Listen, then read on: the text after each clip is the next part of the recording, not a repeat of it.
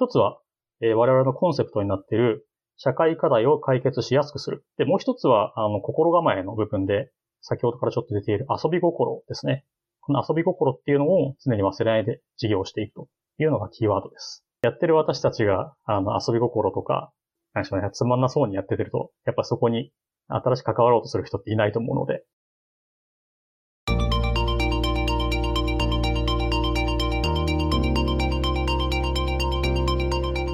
NPO 法人まちづくりエージェントサイドビーチシティのポッドキャスト番組 SB キャストです。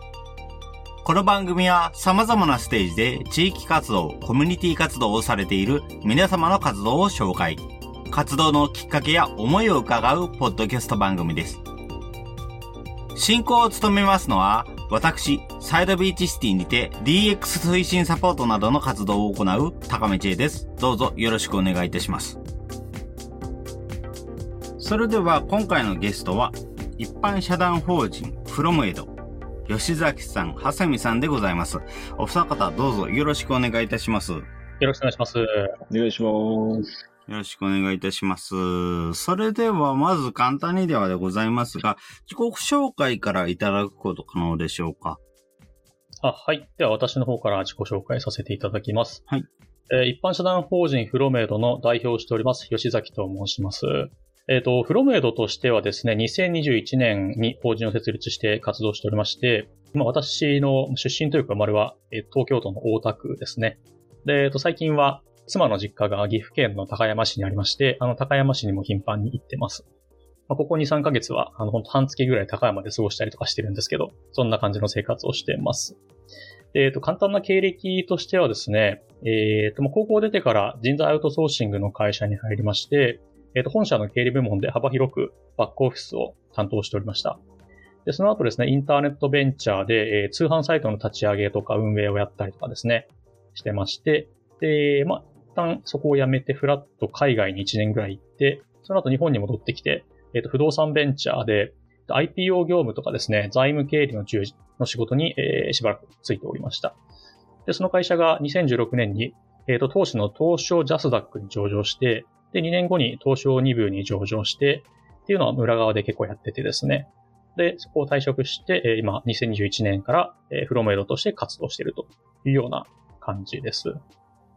あの、趣味というか好きなものはですね、漫画とかアニメとかゲームとか結構大好きでですね。えっ、ー、と、最近は、あの、漫画だとワールドトリガーとかですね、ディスコミュニケーションとか、ランドリオールとかそういう漫画を読んでます。あと、あの、アサシンクリードっていうゲームをよくやってます。はい。以上です。ありがとうございます。はい。それでは、はさみさんもお願いします。あ、はい。えっ、ー、と、一般社団法人フロムエドの、えっ、ー、と、理事を務めさせていただいて、まあ、ルーハセミです。あの、なんか、ちょっと吉崎の方が自己紹介がすごい長かったんですけど、ちょっと僕はそんなに喋ることがないんですけど、えっと、まあ、経歴で言うと、IT 系の企業より、まあ、えっ、ー、と、新入社員から勤めさせていただいていて、まあ、どれぐらいだ、5、6年ぐらい勤めてから、まあ、IT の、えっ、ー、と、コンサル的なところに入っていって、えっ、ー、と、今に至るっていうのが、まあ、本業ですね。で、それと別で、今、あの、フロムエイドの活動っていうのを、この、まあ、代表の吉崎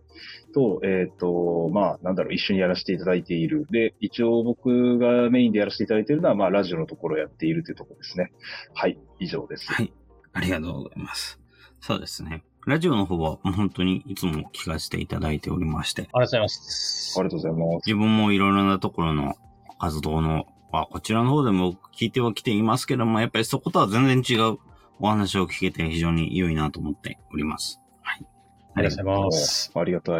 はい。それではまず、こちらの活動の内容、どういうような活動を実際フロムエイドでは行っているのかという形でお話を伺っていければと思うんですけれども、まずはあの、はいえー、音声の収録とかとそれ以外と含めてお話しいただけますでしょうか？はい。えっとですね、活動自体はですね、えー、コンセプトとして、え、社会課題を解決しやすくするというコンセプトを掲げてやってまして、えーまあ、自分たちが直接的に何か課題の解決をするというよりは、課題を解決しやすい環境を作っていくというようなことを目標にしてます。で、やっぱり行政と営利、まあ、行政とその営利目的の一般企業だけでは解決できないあの問題っていうのはたくさんあると思ってまして、でそこになってる民間ソーシャルセクターですね、に、えー集まるお金と人が、えーと増えるというような環境を作っていくというところを目指していて、でそれによって、あの、より早く、より多くの社会課題が解決するような、まあ、環境というか、えー世界を作っていきたいというようなところを目指してやってます。で、えーと具体的な活動としてはですね、今、えっ、と、ソーシャルビジネスを主に対象にした、えっ、と、経理財務のアウトソーシングの事業と、あと先ほどちょっとハセミの方からもあったラジオの配信というのをやっております。はいありがとうございます。ソーシャルビジネスの経理財務やラジオの配信を行っていらっしゃるんですね。ありがとうございます。はい。何か、えこのような活動をするようになった理由をお伺いできますでしょうか？えーとですね、まあ、これだっていうような実はなんか明確な、まあ、原体験というか、まあ、なんかきっかけみたいなのは実はなくてですね、えーと今社会課題っていうのをまあ一つのテーマにしてこう仕事をしてるんですけど、なんかあんまり、なんかこれがあったからそこを目指してるっていうのは実はなくて、でえっ、と、まあ、いずれあの、なんか独立して仕事をしたいなっていうのは、まあ高校生ぐらいの時からずっと考えてたんですけど、インターネットとかニュースとかで結構社会課題っていうのをあるのはやっぱり目にしていて、で、まあ、世の中に本当に、本当にこう辛い思いをしている方がたくさんいるんだなっていうふうにこう思ったのと同時に、自分自身は日本っていう国に生まれたことも含めて、まあ、助けてくれる家族がいたりだとか、まあ、仲の良い友人も普通にいて、で、普通に仕事もできていて、で、まあ、自分の人生をやっぱ選べるっていうのはものすごい恵まれた環境なんだなっていうことに気づいたんですね。で、その中でやっぱりそうではない人たちのためになることを何かしたいっていう気持ちはずっとあってですね。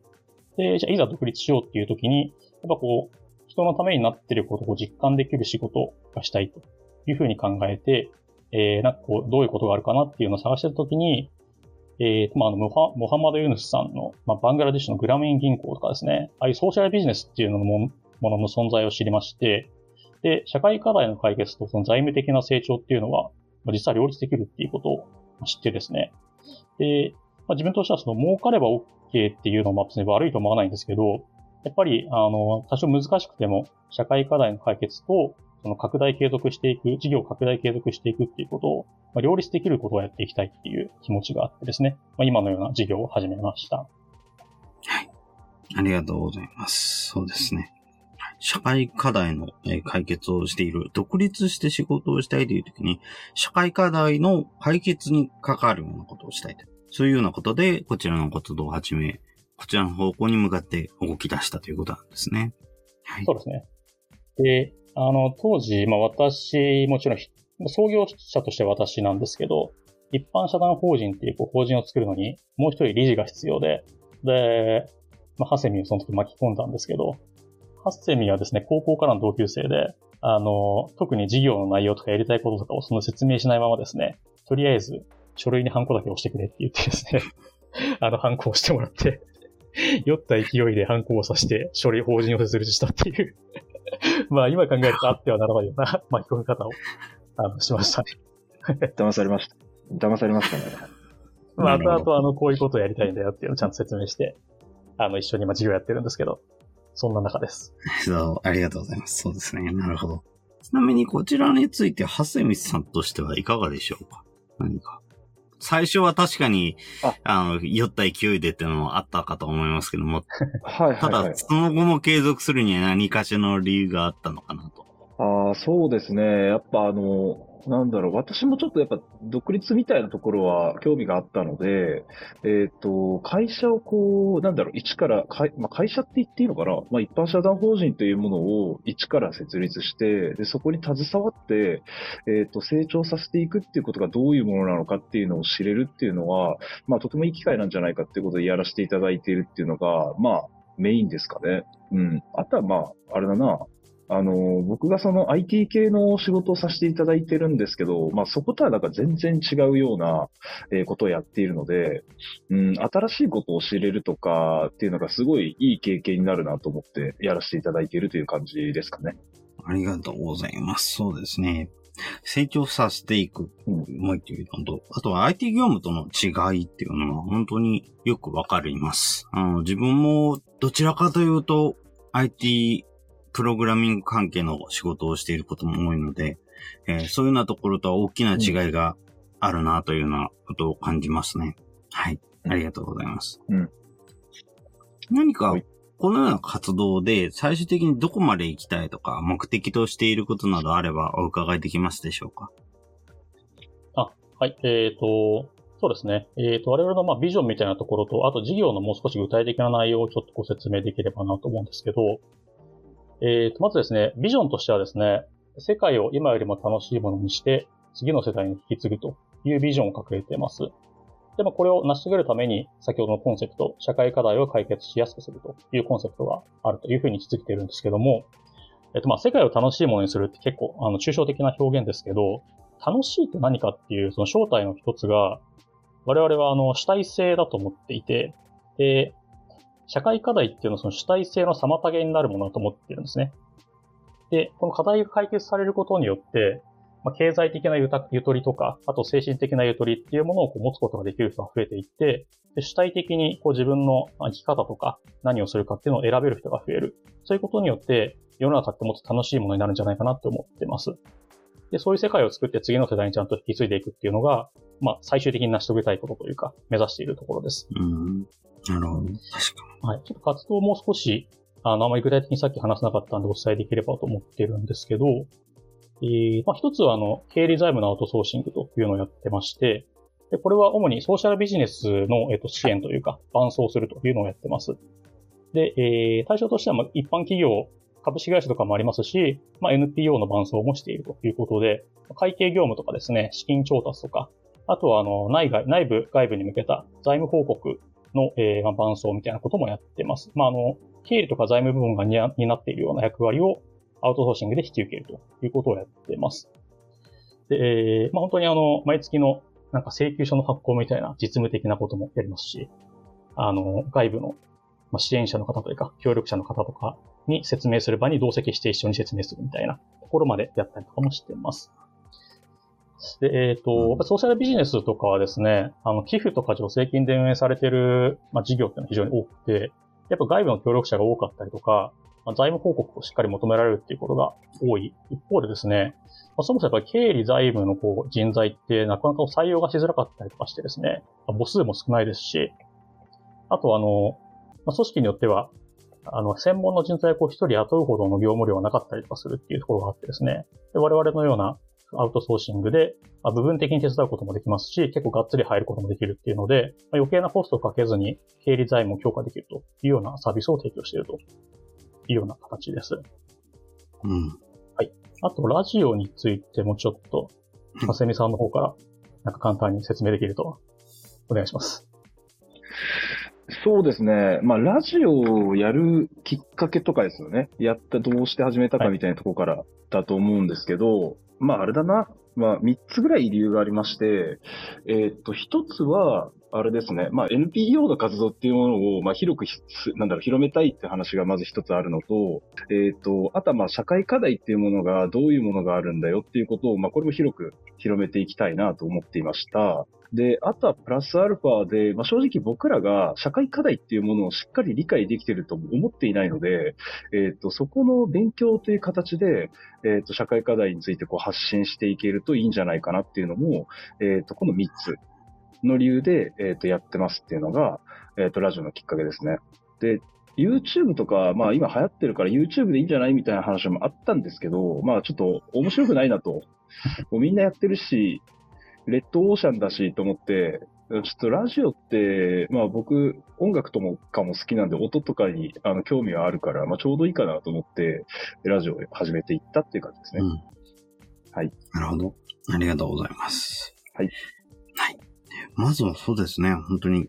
主体性を持ってもらうこと。社会課題というのが本当に主体性の妨げになっているのではないかということ。ここは本当になるほどそうですねって思いました。確かに、社会課題がある分野って主体性を持とうとしてもやっぱり限界があるっていうところはありますので、やっぱりそこはすごくその通りだなと思います。また、もう一つ、まあ、今回のラジオの話についてもですね、NPO の活動を広めたい、また社会課題を広めると同時に理解をする助けに使うというのは非常によくわかります。この SB キャストについても結構そのような社会課題、いろんな課題を知っていくっていうのも一つのテーマではありますし、自分自身も学ぶっていうこともありますので、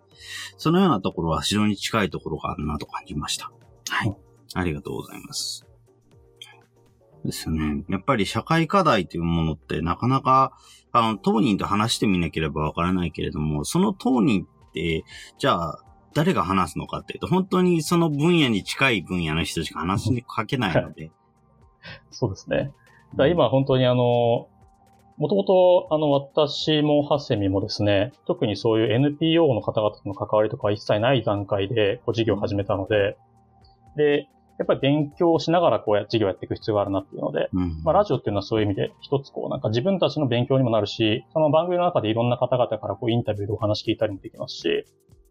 発信することで、あの、自分たちの知識としてもしっかり身についていくっていうので、なんかいい活動なのかなと思っています。で、まあ経理とかのアウトソーシングも本当にこう、あの、携わっていく中で、なんか表向きにはこうやっぱりわからない中の事情とかっていうのもこう深く知れていくので、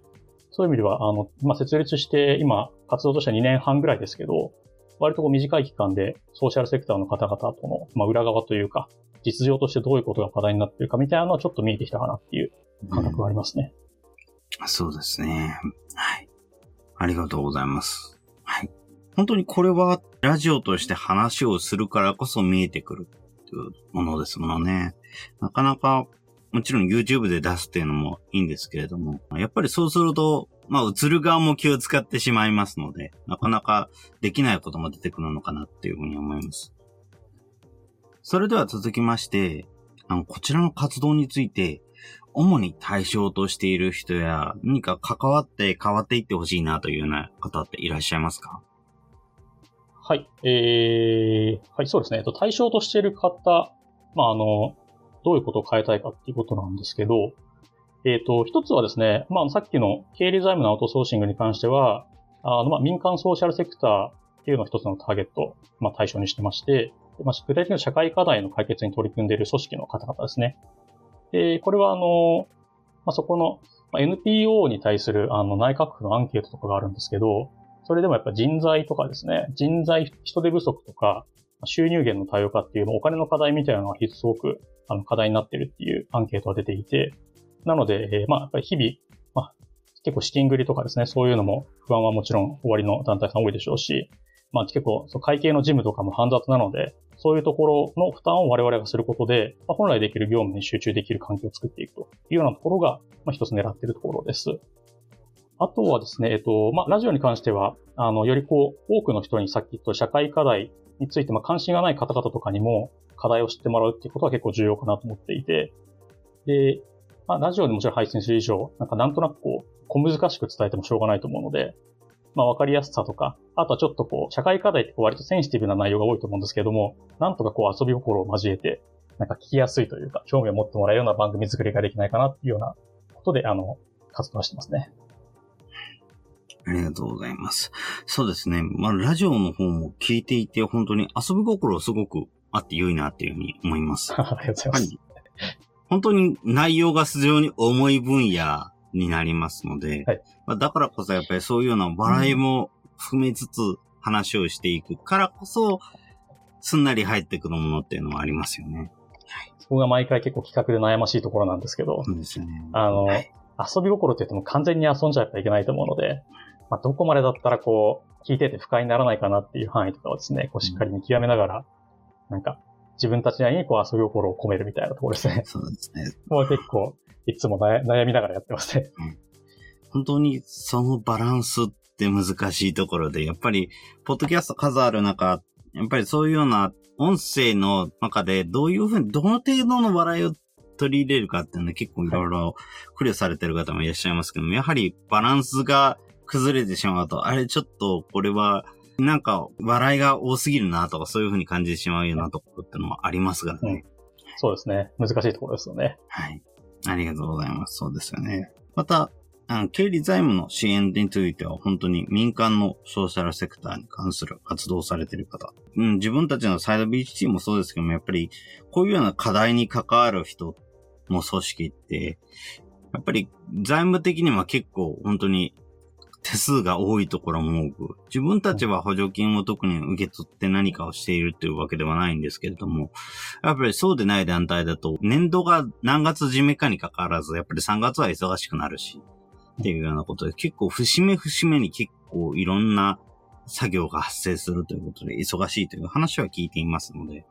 ぱりそこを支援する人っていると心強いなと思います。そうですね、結構結構あの、いろんなところにいろんな報告をしなきゃいけないとかですね。あと、あの、NPO とかで言うと、その NPO の会計自体も、ちょっと一般企業と違って複雑になってたりとかするので、やっぱりそこの専門分野にたけ、そこの専門的に長けてる人ってのはまだまだ少ないなっていう印象がすごくありますね。うん、そうですね。確かに専門に関する人と、専門に話ができる人、話がわかる人、すごい少ないなっていうのはありますね。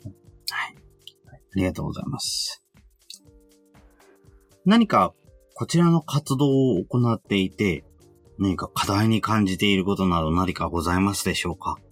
はい。えー、そうですね。課題と言っていいかちょっとわからないんですけど、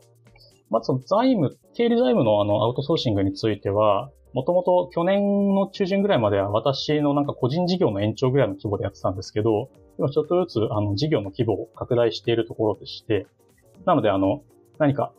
困りのところがあれば、ぜひこうご相談いただきたいというかですね、あの、もっと事業をこう、これについては拡大して、我々のこの基盤となる事業に育っていきたいというふうに思っているので、なんかぜひ、まあ、会計とかですね、その財務とか経理とかで、まあ、資金繰りとか含めて課題を抱えているような団体さんがいらっしゃったら、あの、お気軽にご連絡いただけるとなと思ってます。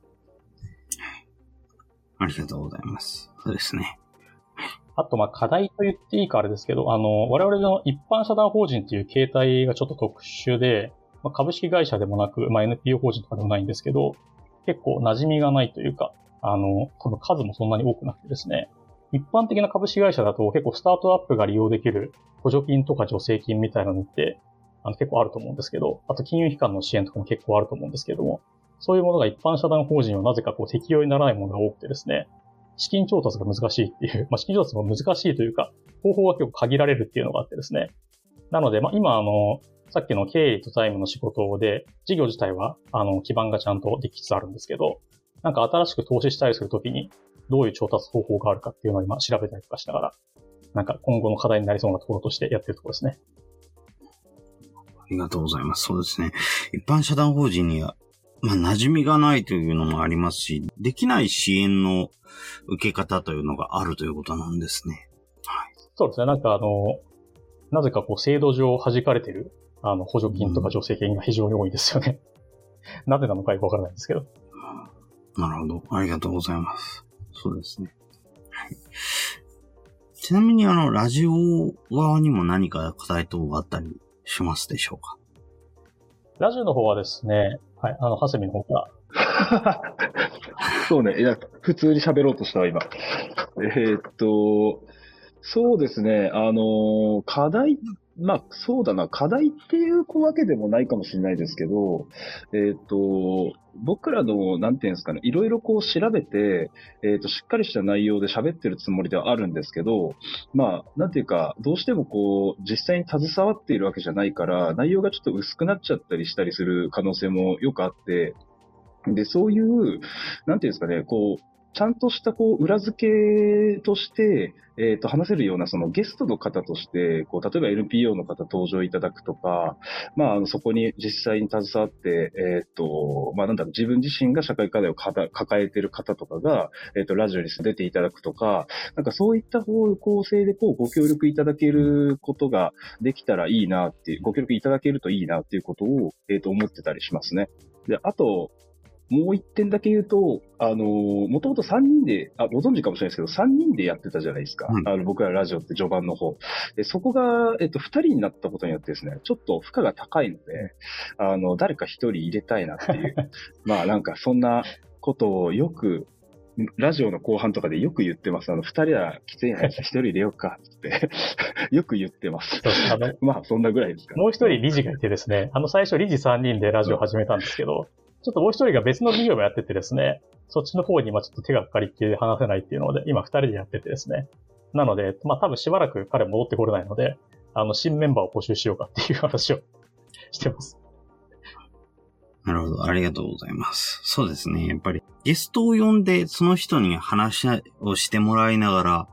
課題について深掘りをしていくっていうのはとても良いと思いますし、自分もそのようなスタイルで続けていって、とてもいい感じでやれてるのかなというふうに思っていますけれども。やっ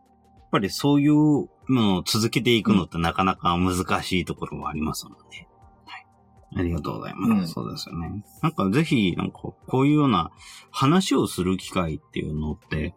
本当にいろいろな人に会って損はないものだと思いますし、いろんな人に、いろんなところに関わってもらえればと思いますね。もしご興味がありの方はね、ぜひ声かけてほしいですよね。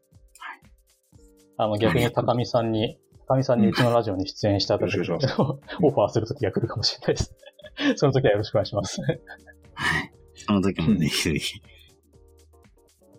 それでは続きましてですけれども、こちらのフロムエイドラジオやフロムエイドさんの経理財務などの支援についての活動について、IT についてどう関わっていきたいなど何かございますか？はい。なかなか難しい質問ですね。IT について。えっ、と、そうですね。あのーどうしよう。まず、じゃあ、なんか、はせみさんの方から、なんかラジオについてなんかあれば。うん。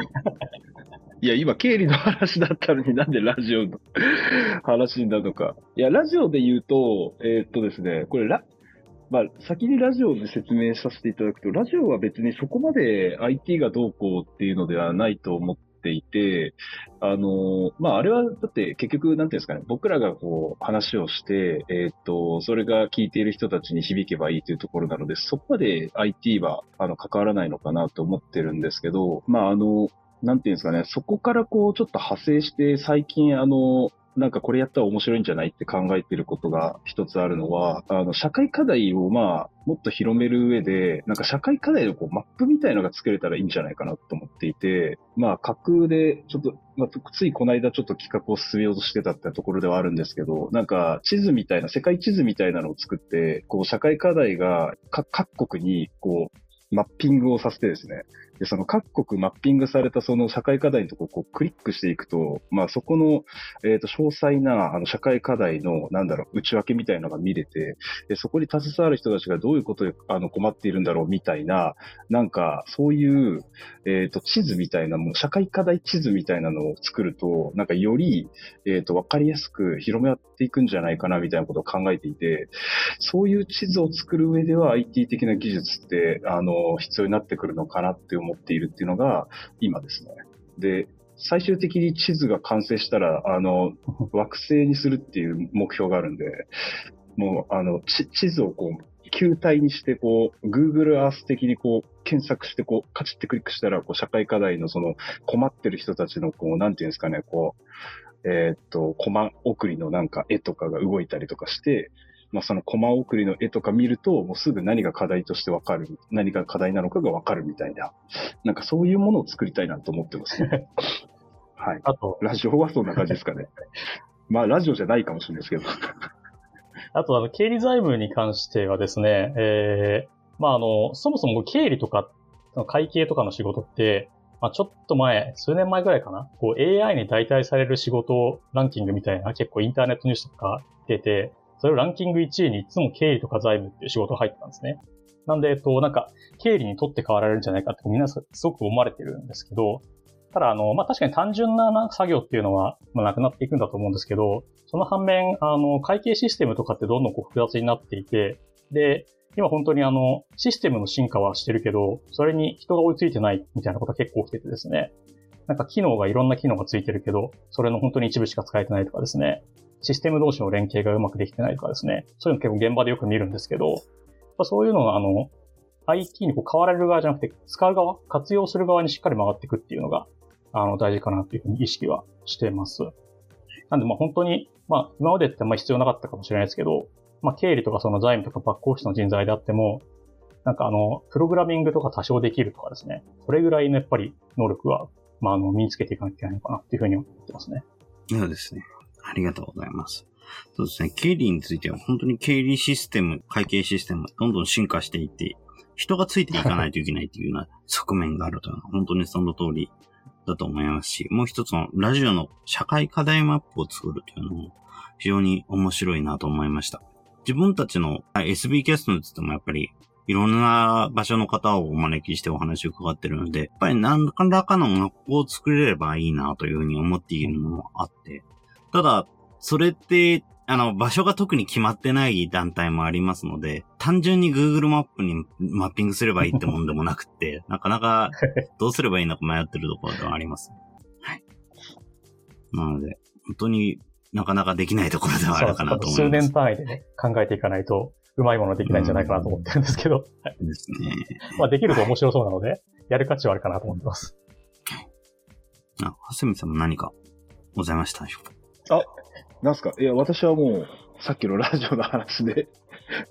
あの、マップ、まあ、あれなんですよね。あの、世界地図、今ある地図に対してこうマッピングするんじゃなくて、あの、架空の国みたいのを作りたいんですよね、僕は。架空の惑星作って、架空の地図作って、そこを親和性のある、えっ、と、社会課題の国を隣接させて、えっ、と、この二つの国に対しての支援をしていくと、なんだろう効率よく社会課題が解決していくよね、みたいな話とか、そういう話につなげていきたいんですよね。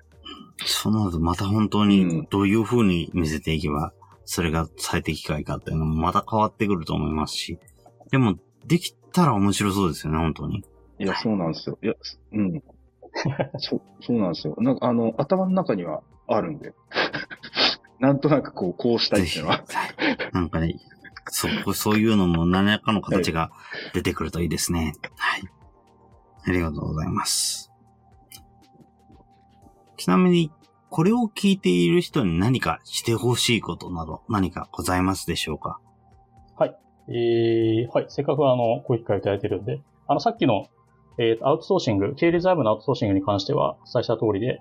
これから事業を拡大していこうっていうフェーズに入っているので、お仕事のご相談はぜひ、あの、お気軽にいただければなというふうに思ってます。で、ラジオについてはどうでしょう？いや、もう、もうラジオについては聞いてくれれば嬉しいですっていう、もうそれぐらいですね。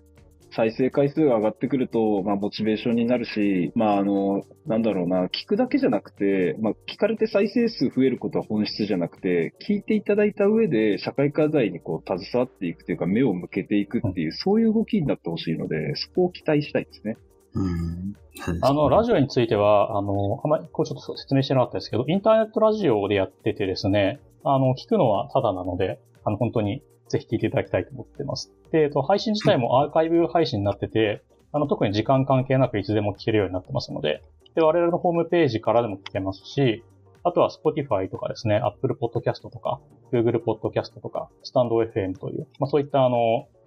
各サービスでも配信をしてますので、まあ、どこからでも聞いていただけるという内容です。で、えっ、と、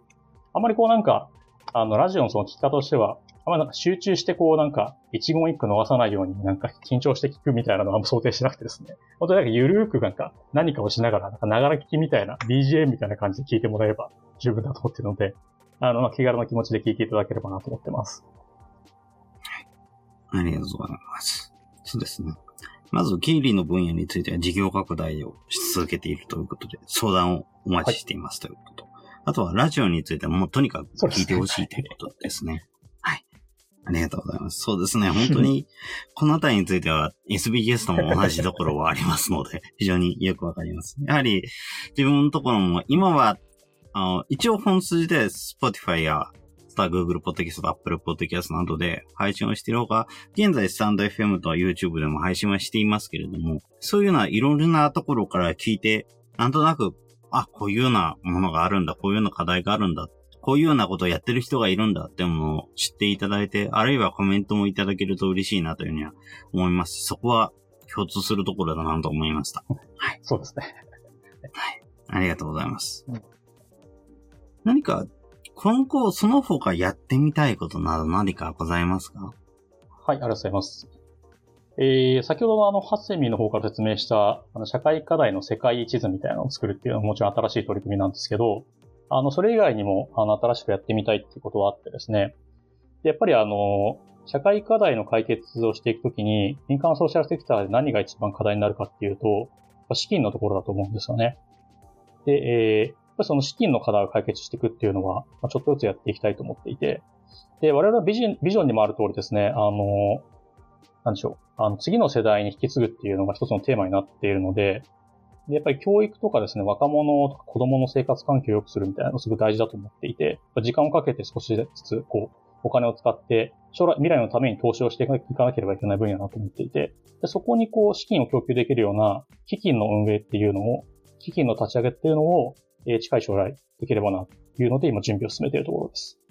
でこれはまあ、あの、急激に何か、あの、一気に大きい資本を投下してやるとかいうことではなくて、あの、なるべく多くの方にこう参加していただけるような、まあ、少額で参加していただけるような基金を作ってですね、で、規模も少しずつ伸ばしてですね、まあ、あの、一気に伸ばすと運営体制が崩れちゃったりとかすることもあると思うんですけども、まあ、どういう団体とかどういう取り組みに、えー、まあ、資金を供給していくかっていう、の選び方とかですね、内部の運営体制とかっていうのをしっかりこう作り込みながら、その基金自体を次の世代にちゃんと引き付けるような形にして、まあ、拡大していく、みたいなことを、あの、やっていければなと思っています。ありがとうございます。そうですね。えー、未来のための投資のための基金を作ろうとされてらっしゃるんですね。すねはい。ありがとうございます。そうですね。やはり本当に子供、子育てについては自分も最近関わる機会が多くて、よく話は聞いていますけども、やっぱり、あの、そういうようなところにもっといろんな分野で活動してる人が目を向けるっていうことがとても重要なのかなというふうに思いますので、やっぱりそういうような活動がどんどん増えていくといいなっていうふうに思います。ありがとうございます。今後、インターネットで一般社団法人フロムエドの活動を知るには、どのようにすればよろしいでしょうか？はい、えー、ありがとうございます。まず、あの、ホームページ自体は、あの何か活動に変化があった時に随時更新してますので、ま、そこを確認していただくと、何か活動の内容はわかるのかなというのと、あとはラジオがですね、あの、今、各週で新しいエピソードを更新してまして、まあ、2週間に1回ですね。なので、まあなんか、取材とかがちょっと長期で入っちゃったりとかすると、あの、少し伸びたりするんですけど、基本的には各週配信になっているので、まあラジオの方も随時チェックしていただければなというふうに思ってます。あとあの、もう一つですね、これはあの、まあ、事業としてやってるわけではないんですけど、NPO とかですね、ソーシャルセクター、ソーシャルビジネスをやってる方々からお話を聞いて、インタビュー記事を作るっていうのを今やってまして、それもあの、ホームページの方に、だいたい、まあ、1ヶ月から2ヶ月に1回ぐらいのケースで、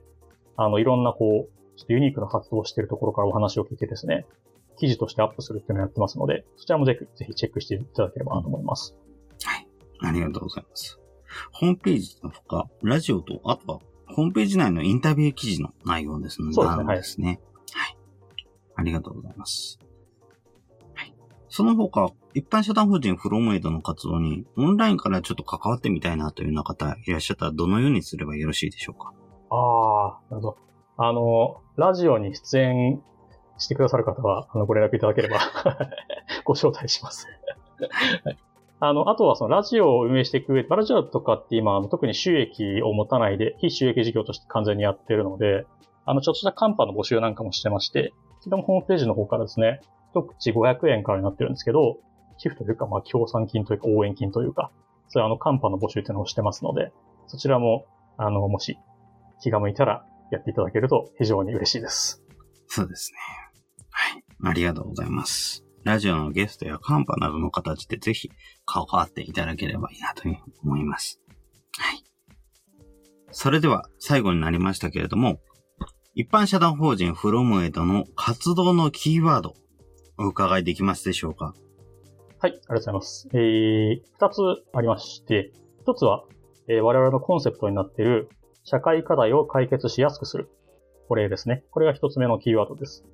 で、もう一つは、あの、心構えの部分で、先ほどからちょっと出ている遊び心ですね。この遊び心っていうのを常に忘れないで事業していくというのがキーワードです。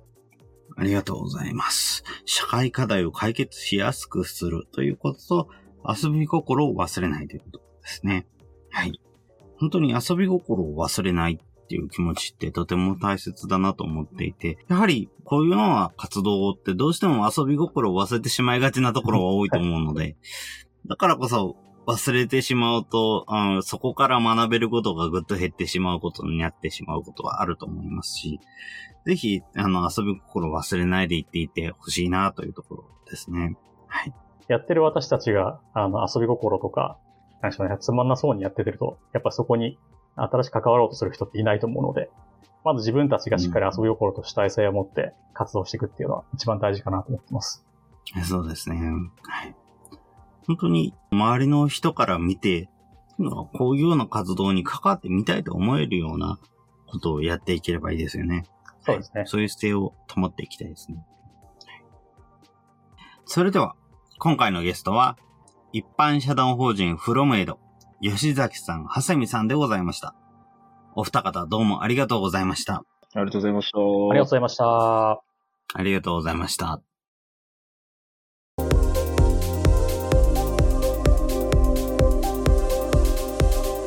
今回は社会課題を解決しやすくすることをコンセプトに主にソーシャルビジネスを対象とした経理財務のアウトソーシング事業や様々な社会課題を紹介するインターネットラジオの配信などを行う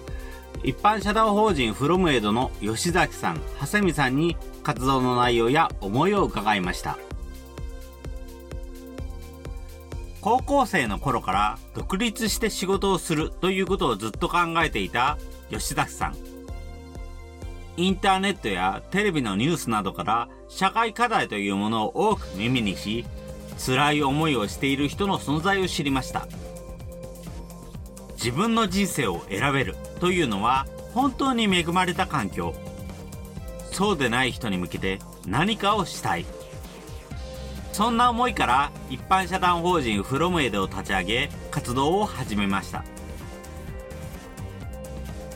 世界をより楽しいものにする。楽しいとは主体性。より多くの人が主体性を持って活動できる社会を目指して。社会課題って主体性の妨げになるもの。問題が解決されることによって、経済的、精神的なゆとりが生まれ、主体的に自分の生き方や何をするかというものを選べるようになっていく。それが最終的にやりたいこと、目指していることだと吉崎さんは言います。一般社団法人フロムエドの活動のキーワードは社会課題を解決しやすくする。そして遊び心を常に忘れない。やってる自分たちが遊び心を忘れてつまらなそうにやっていると、新しく関わろうと思っている人はいなくなってしまう。一般社団法人フロムエでは様々な社会課題に関わる人を招き、インターネットラジオ配信を行っています。紹介される課題は様々。SB キャストとはまた一つ違う切り口で様々な活動をゆるく知ることができます。プロメイドラジオは Apple Podcast、Google Podcast、Spotify、スタンド FM など様々な環境で聞くことができます。皆さんもフロムエイドラジオを聞いて社会課題、さらに広く深く知ってみませんか？このポッドキャストの感想は、YouTube やスタンド FM のコメント欄などで受け付けています。それらが使えないという方は、まちづくりエージェントサイドビーチシティサイトのお問い合わせフォームなどからご連絡ください。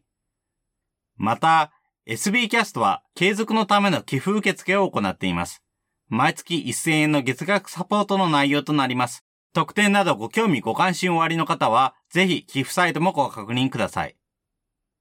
今後もこの番組では様々なステージで地域活動、コミュニティ活動をされている皆様の活動を紹介していきたいと思います。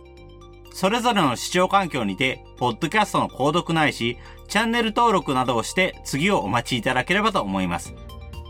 それでは今回の SB キャストを終了します。お聴きいただきありがとうございました。